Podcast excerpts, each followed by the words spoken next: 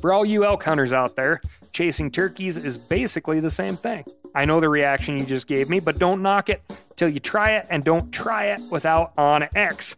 The Hunt app will not only help you find new areas on public ground, but I use it to find out landowner info to get permission on private ground that I see birds on as well. OnX Hunt has a special offer for you. Use code CAL to receive 20% off your membership at onxmaps.com slash hunt and find more birds this spring.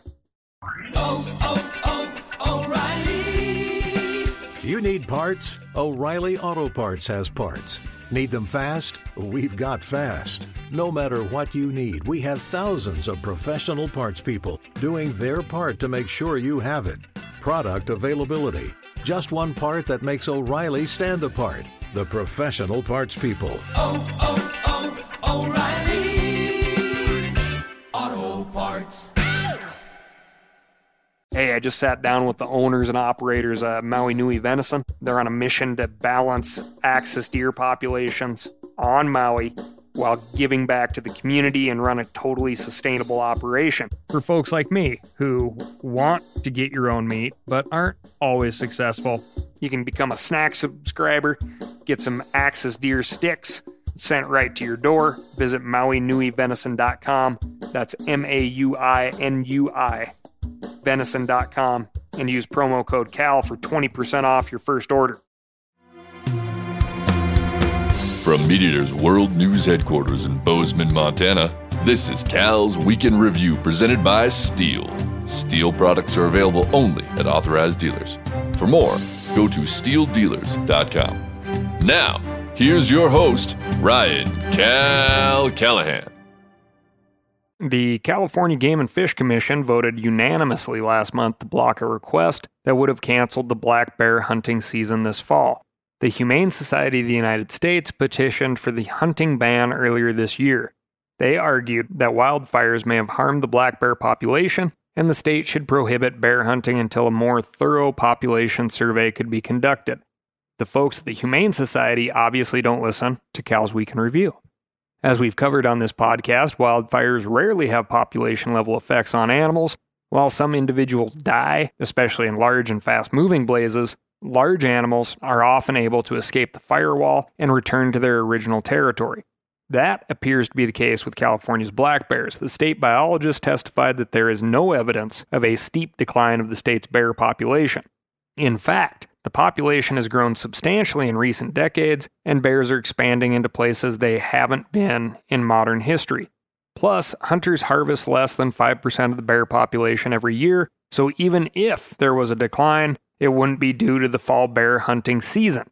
In this case, I think the science today, uh, after seeing these presentations, leads me to believe that the bear population is abundant and that there's no reason for immediate emergency action. Um, if the folks who on both sides want to have a debate over whether or not bears should be hunted at all, um, that this isn't the place to have that debate. This is a big win for hunters. As Travis Hall reports over at themeateater.com, black bear hunters showed up at the April 21 commission meeting in droves. About 20 hunters testified at the meeting in person, and another 127 spoke via Zoom. They specifically took issue with how the Humane Society characterizes hunters as trophy hunters. Listen to this California hunter, Seth Watts. I am a hunter. My grandfather was a hunter. My dad is a hunter. We are not trophy hunters.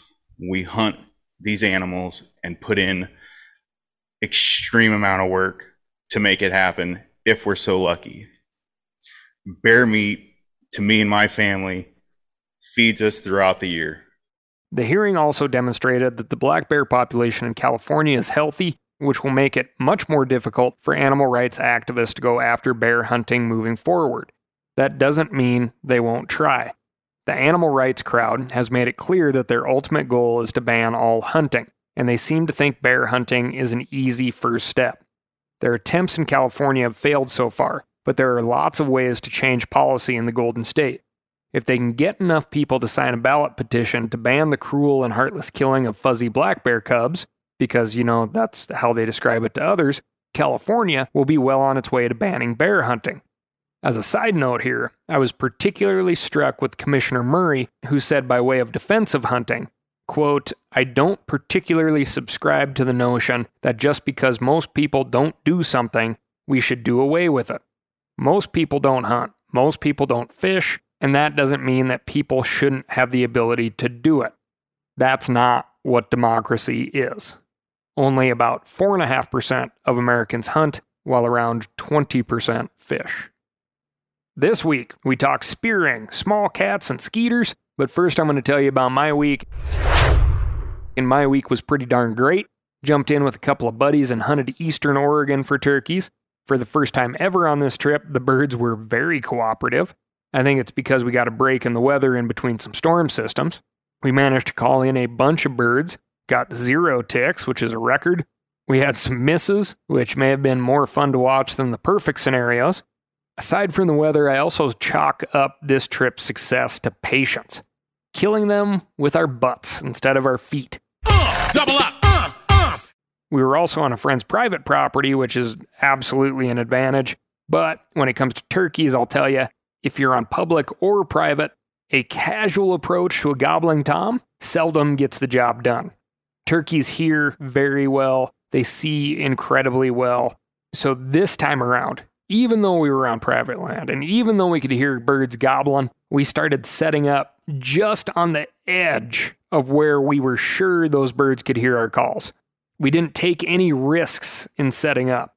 This limited any unnecessary noise that can make a relaxed Tom turn into a doubting Thomas.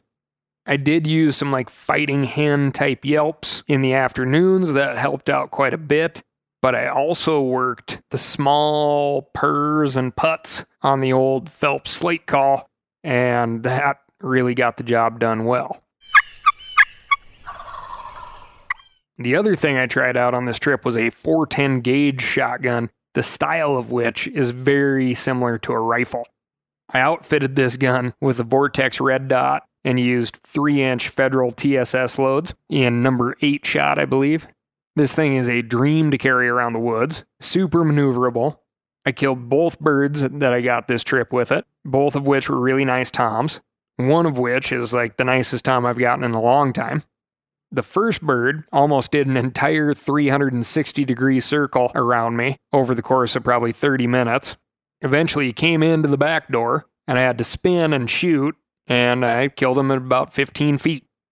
The second bird came in from downslope of a road cut, projecting his red head in a full periscope fashion above the edge of the road. I put the red dot on his head and squeezed the trigger. Dead Tom Turkey. This one at 30 yards.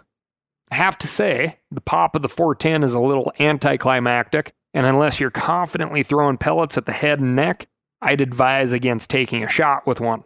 Further, that TSS in a 12 gauge literally redefined what dead was the first time I used it. I was shocked.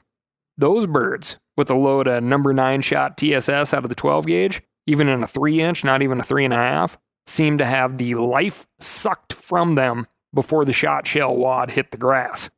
With the 410, there's plenty of flopping and kicking going on. Just my field notes for you.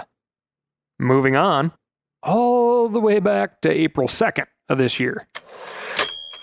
Angus LeBourne, a Mohawk citizen and member of the Haudenosaunee People Confederacy, speared 23 walleye on Scriba Creek near the Oneida Fish Hatchery in upstate New York. State conservation officers ticketed LeBourne for taking the fish during a closed season by means other than angling and in closed waters. Closed waters, meaning just upstream of the hatchery and during a closed season, as this is when walleye are spawning. Then on April 5, LeBourne returned to Scriba Creek with 14 other men, and the group speared a total of 42 more walleye. This time, environmental conservation officers did not intervene. On April 9, state workers barricaded the parking lot around the hatchery to deter any more fishing. No surprise that this has been wildly controversial in the area, and on this show, we take any deviation from state management of wildlife very seriously. So let's dig into at least some of the major issues in play. LeBourne asserts that as a member of the Haudenosaunee, his right to hunt and fish in this area cannot be regulated by the state of New York. Back in 1788, New York Governor George Clinton, not to be confused with the legendary co founder of Parliament Funkadelic,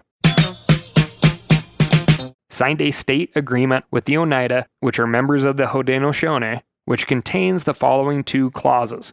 With the exception of a reservation, quote, the Oneidas do cede and grant all their lands to the people of the state of New York forever, unquote. But that agreement also grants the Oneidas, quote, and their posterity forever the free right of hunting in every part of the said ceded lands and of fishing in all the waters within the same. Unquote. New York signed similar agreements with surrounding nations in 1788 and 89. The Haudenosaunee dispute the legality of these documents, but if New York still finds them binding, the state must hold itself to their provisions. And in 1794, the still young U.S. federal government signed the Treaty of Canandaigua, which recognizes the Haudenosaunee's free use and enjoyment of their lands and further recognizes their hunting and fishing rights on the lands where Scriba Creek and Oneida Lake are situated. Those state and federal treaties are still in effect and have been repeatedly affirmed by federal courts, including the Supreme Court, and so legally, LeBourne does have a leg to stand on here. However, that doesn't mean that spearing spawning walleye right next to a hatchery is winning him a bunch of friends. We spoke with attorney Joe Heath, general counsel for the Onondaga Nation, which is also part of the Haudenosaunee, who has been working on treaty hunting and fishing issues in this area for decades. Heath told us that before LeBourne set out, he should have asked permission from his Mohawk Nation, as well as from the Oneida and the Onondaga Nations, whose territory Scriba Creek runs through but he did none of the above and kind of ticked everybody off. However, friction and confusion around treaty protected fishing and hunting in this area goes back a long, long time. Often, Haudenosaunee will present their identification, known as red cards, and get ticketed anyway, from ECOs, environmental conservation officers, doing their job trying to protect wildlife. If the ticket is contested in court, Typically, it's in a local jurisdiction before a judge unfamiliar with this thicket of very old and technical treaty law who's unsure how to rule. And typically, it's in a local jurisdiction before a judge who is unfamiliar with this very old and technical treaty law who is unsure on how to rule. All of this leads to even more confusion and frustration. In an effort to resolve the issue last year, the New York State Senate unanimously passed S 5266, which would have allowed members of an Indian nation to hunt and fish according to their treaty rights without regulation by the state, provided that their activity followed the quote unquote conservation necessity doctrine. The conservation necessity doctrine, you may ask, has been established and refined by courts across the country. It essentially comes down to this the state has to demonstrate that the treaty protected hunting or fishing is causing irreparable harm to the species in question. If so, the doctrine provides a kind of emergency switch the state can use, but it's a very high bar. And as much as a, you know, like dedicated walleye type person might think Angus LeBourne was being a jerk up there on Scriba Creek as of 2020, there were an estimated 1.2 million walleye in Oneida Lake. So, I'm torn. I'm a big believer in state regulation of wildlife. The system only works because we all adhere to the rules, and those rules have brought back dozens of species from the brink. But there is no way that LeBourne and his friends combined could cause irreparable harm to this resource in this place using this method of take. And although LeBourne's action was extremely inflammatory, and, you know, more than likely intentionally so, the vast majority of hunting and fishing by the Haudenosaunee is completely in accord with good management. If S5266 had become law in New York State, it would have given ECOs and local judges a very clear, modern statute to guide enforcement and trials. Native Americans with treaty rights wouldn't be bound by state fish and game laws unless they're causing irreparable harm. Joe Heath, the Onondaga attorney, consulted on the effort to draft and introduce the bill, and he believes it would have ended a lot of this friction. However, New York Governor Kathy Hochul vetoed the bill. A similar bill may come back to her desk in the future, but until then, confusing treaties from the 18th century still hold sway. If you are a non Native American angler in the area, you're still likely ticked off, because going up and fishing at the hatchery is off limits to you. And spearing fish is incredibly fun, and that's off limits to you too. Now, if you're just any old angler that believes in healthy fisheries, you are likely worried that if there are parties out there not bound by any rules, we could be on a slippery slope to a bad place. But according to Joe Heath, the Haudenosaunee hold the protection of the natural world as one of their deepest core values. He says they have sought and continue to seek meetings and agreement with the State Department of Environmental Conservation, and he is confident all parties can come to an agreement on game management that protects everyone's rights and keeps walleyes abundant forever. Couple of things here. Old Chester and I may have caught the Montana State record walleye, which I may have mentioned here on this podcast. Impressive. And that walleye was, of course, a big female full of eggs. Taking that one fish, heavy with eggs, and just so you know, according to a fisheries reproduction journal I dug up from none other than the University of Wisconsin, an average rule, keep in mind this is average, is for every pound of female walleye in reproductive age, there's about 27,000 eggs per pound. Meaning that our girl could have been packing, let's say, upwards of half a million eggs. Her death and the removal of those eggs from the system would not have meant anything to the fishery. But we still put her back. Why is that? Well, I'll tell you this that old adage of like eater size walleye and the big ones don't taste good is totally BS from what I've found out. The bigger the walleye fillet, I think the better they taste. But we still put her back. And one of those reasons is the optics. We didn't talk about it during the catch and release situation, but I don't think either of us want everyone taking big, egg packing, long lived, and possibly genetically selected to grow that large walleyes out of the system. But we could have, which again is a big issue with this story. The optics of spearing right next to a hatchery during a spawn are just not great. And what happens if that activity catches, you know, popular fire and everybody's out there doing it? Then, yeah, in theory, it could have a population impact on a species. But in this case, it didn't impact the fishery either.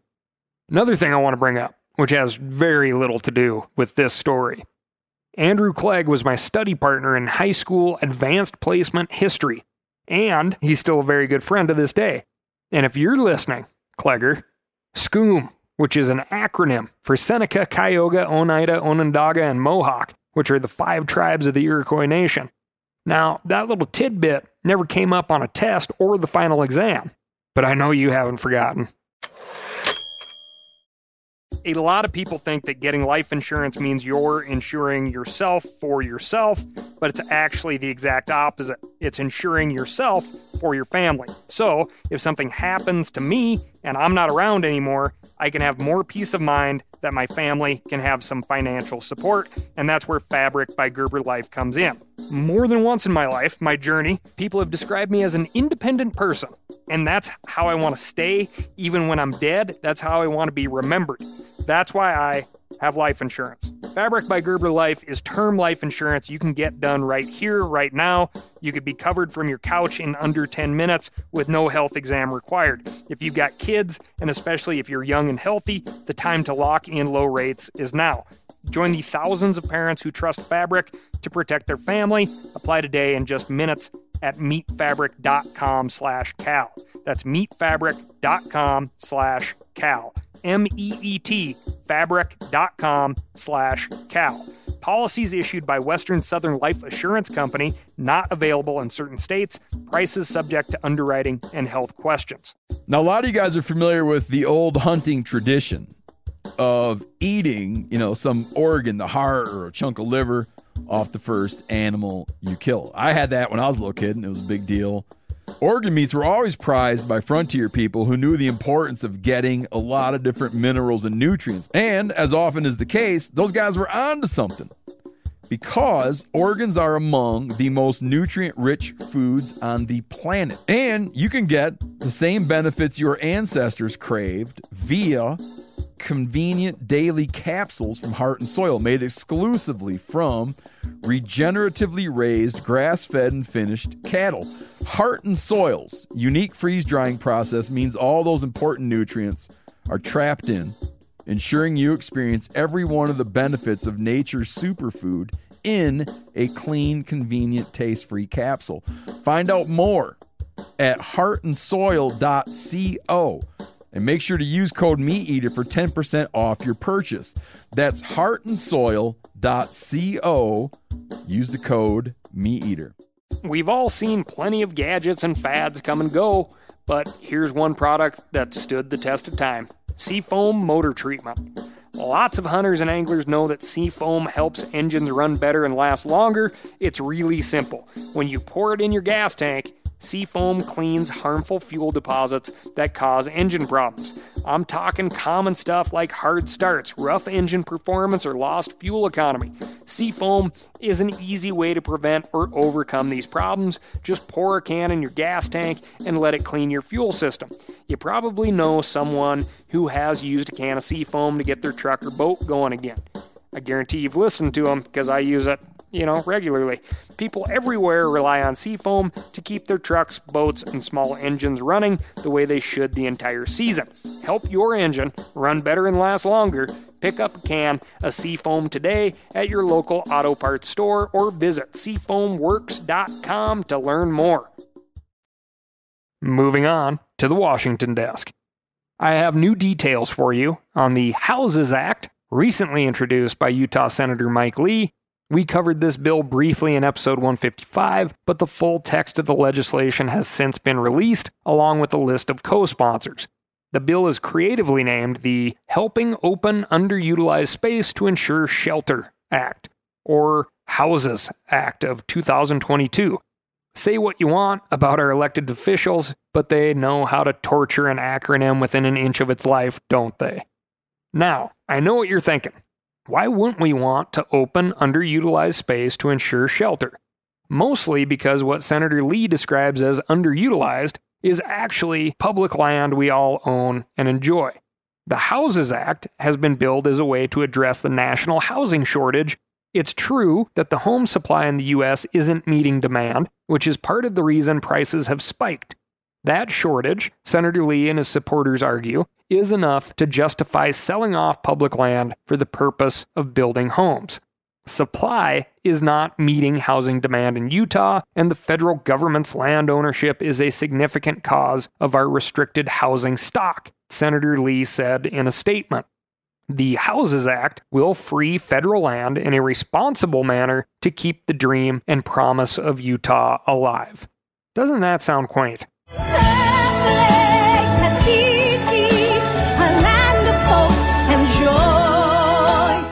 The bill aims to do this by lowering the bar a state or local government must overcome to nominate a piece of Bureau of Land Management land for purchase. Right now, BLM land can only be sold if there are no work or traffic rights. The land is isolated from other BLM land, and it was acquired for outdated purposes. The sale must also directly benefit the public and be able to clear an environmental review process. Under Senator Lee's bill, only existing rights on a parcel of land would disqualify that land from being developed. Meaning, no environmental review process. It doesn't need to be isolated from other BLM lands. It doesn't need to be proven that it was originally acquired for an outdated purpose. All you got to prove is that nobody else is trying to develop it. If you read the text of the bill, which I really encourage you to do, you'll notice that it could sell public land on the cheap without actually building any houses. According to the text, 15% of each parcel of land could be used for commercial purposes. The remaining 85% can be used to build a wide variety of buildings, structures, and amenities that aren't houses. The land could be used for residential areas, but it could also be used for open space, green space, or allowable community amenities. These amenities include grocery stores, hospitals, police stations, schools, and recreational facilities, among others.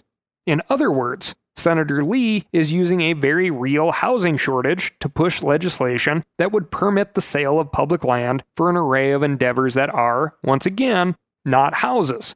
If you want a real clear picture of what this means, just drive from Tremonton, Utah down to Spanish Fork. I'll bet you can't tell where one strip mall ends and the next begins. It gets worse, believe it or not. When considering whether to grant a state's request to purchase public land, the Secretary of the Interior is not permitted to consider whether the housing shortage could be addressed by building on another tract of land.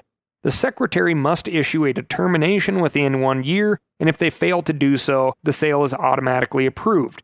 A year might sound like a long time, but if you're talking about thousands of requests from across the entire country, I highly doubt that 12 months will be enough time to thoroughly vet every request.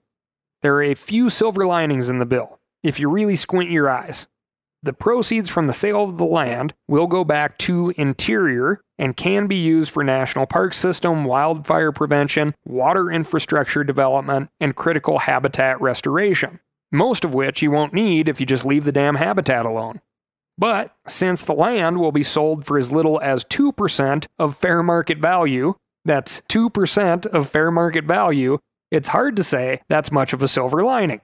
The bill also does not allow the federal government to sell public land with special designations from Congress, such as national monuments, wilderness areas, or national recreation areas. But since all other BLM land is up for grabs, it's hard to find comfort in this either. Theoretically, you could buy up the BLM land that surrounds a wilderness area. It's been done before. Any plans to purchase a public land must be approved by the, both the Secretary of the Interior and a state's governor. Those are two big hurdles, but those hurdles rise and fall with the political winds. Right now, the Interior Secretary and your governor might be defenders of public land. But after the next election, who knows? So far, Senator Mitt Romney of Utah and Senator John Barrasso of Wyoming have joined Senator Lee to conspire against us, I'm sorry, co sponsor this legislation. These guys need to know how their constituents feel about putting grocery stores on public land. Get in touch with your duly elected today and let them know how you feel about S4062, also known as the Houses Act. I would also encourage you to ask about provisions that would make this quote, housing affordable enough to fix the housing issue. Would these senators also be willing to stipulate that since the land is proposed to sell far below market value, that the builders and sellers of homes need to also sell those homes at well below market value? At the very least, keep in mind when you hear the Houses Act come up in the news, it's just an acronym. It doesn't mean housing. Moving on to the Canada desk. A string of mountain lion attacks on Vancouver Island may be connected to a deadly disease that's ravaged the local deer populations.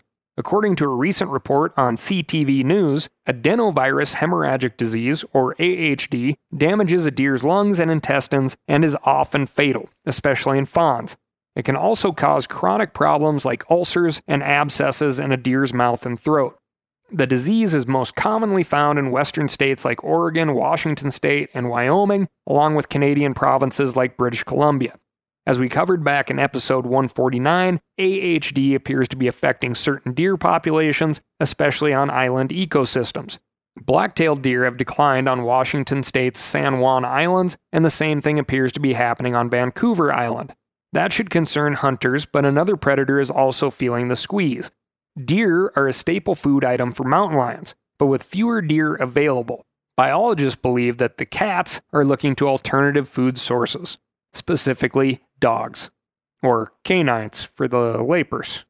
I'm not worried, because ever since I got Snort those BJJ classes, she's pretty sure she can take on a mountain lion.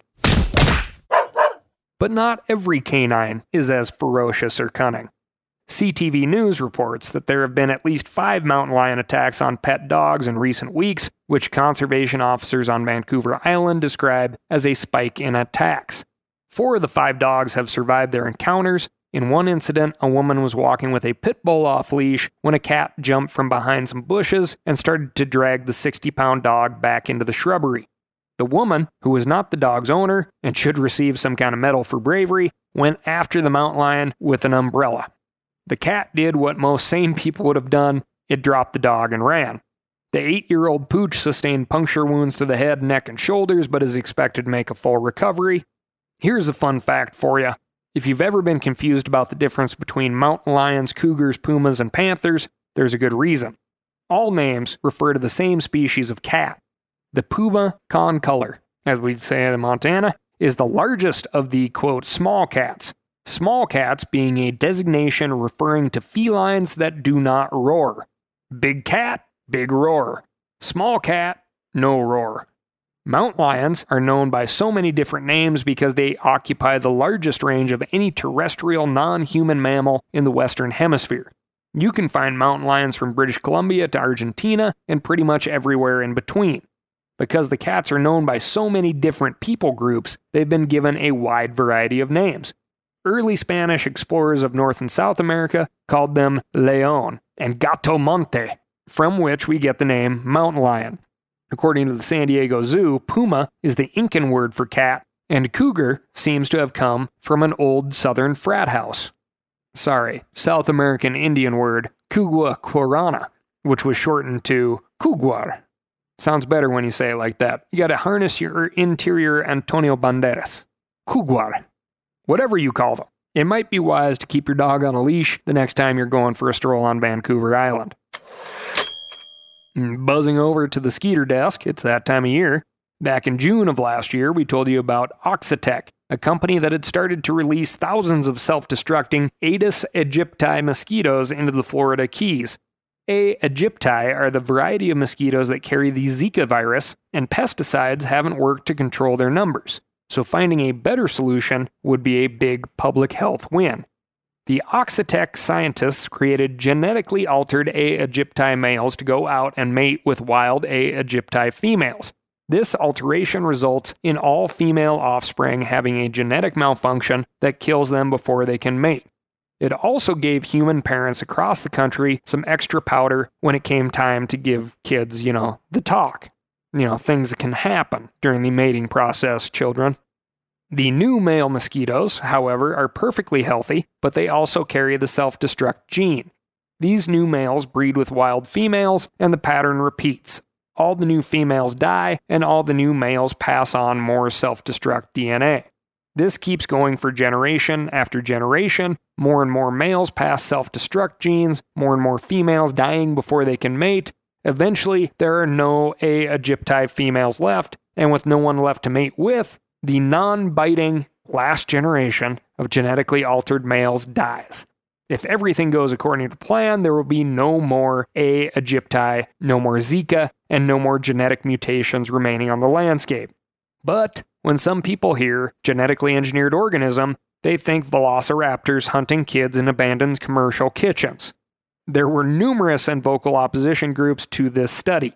As of April, Oxitec had collected more than 22,000 eggs fathered by the genetically altered males. Those eggs were brought back to the lab for study. Sure enough, all the females with the self destruct gene did die before reaching adulthood. A. aegypti males with the mutant genes were found in the wild for three months, but then they entirely died out. And no mutant A. aegypti were found further than 400 meters from where the original males were released. Both of these findings provide some reassurance that we're not opening a genetic Pandora's box here. Although more trials are necessary before mutant mosquitoes could be deployed at scale to wipe out Zika in an entire region. That day is coming closer. However, because this particular variety of mosquito only makes up about 4% of all mosquitoes in Florida, you sunshine staters are still going to be slapping yourselves on the back of the neck for the foreseeable future. That's all I've got for you this week. Thank you so much for listening. Remember, as these late snows start to pummel your blooming trees and branches start dropping, there's only one solution.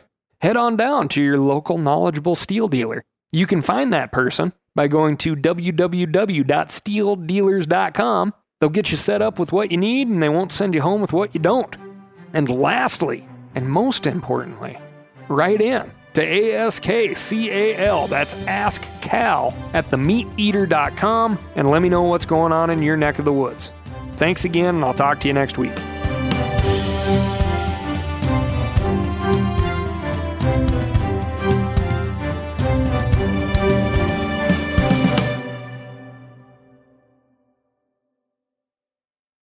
I'm sure a lot of you guys remember the old ceremonial hunting tradition of eating the heart out of the first animal you kill. Meat from those organs are among the most nutrient rich foods on the planet. You can get those same benefits your ancestors craved via convenient daily capsules from Heart and Soil. Find out more at heartandsoil.co. And remember, use code MeatEater for 10% off your purchase. You ever get that feeling the walls closing in, the concrete jungle suffocating you? You crave some wide open spaces, the chance to connect with nature, maybe in a spot all your own. Well, head over to land.com.